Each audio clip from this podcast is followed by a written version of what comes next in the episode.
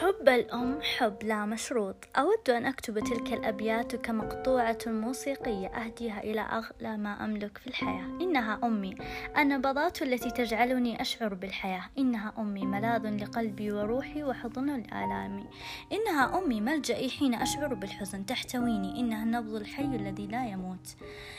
إنها النبض الحي الذي لا يموت إنها الحياة الجميلة إنها ذلك الكتاب الذي لا أشعر بالملل حين قراءته. أمي ذلك النبض المتجدد أمي الحياة والملاذ والفؤاد والحب. منبع الصدق والوفاء هي السعادة ومن يملكها ولا يقدرها يشعر بالندم. عطاؤها ليس له حدود تحبني بلا حدود. حب لا مشروط حب حتى النهاية. إنها الأم بستان الحب وملاذ الود وأجمل من الورد. آه كم أحبها. حين أكتب عنها عنها أشعر بالشغف وداخلي لأني لا أملك أصدق العبارات. حين أكتب عنها لا أملك سوى. حفظها الله لي دائما وأبدا.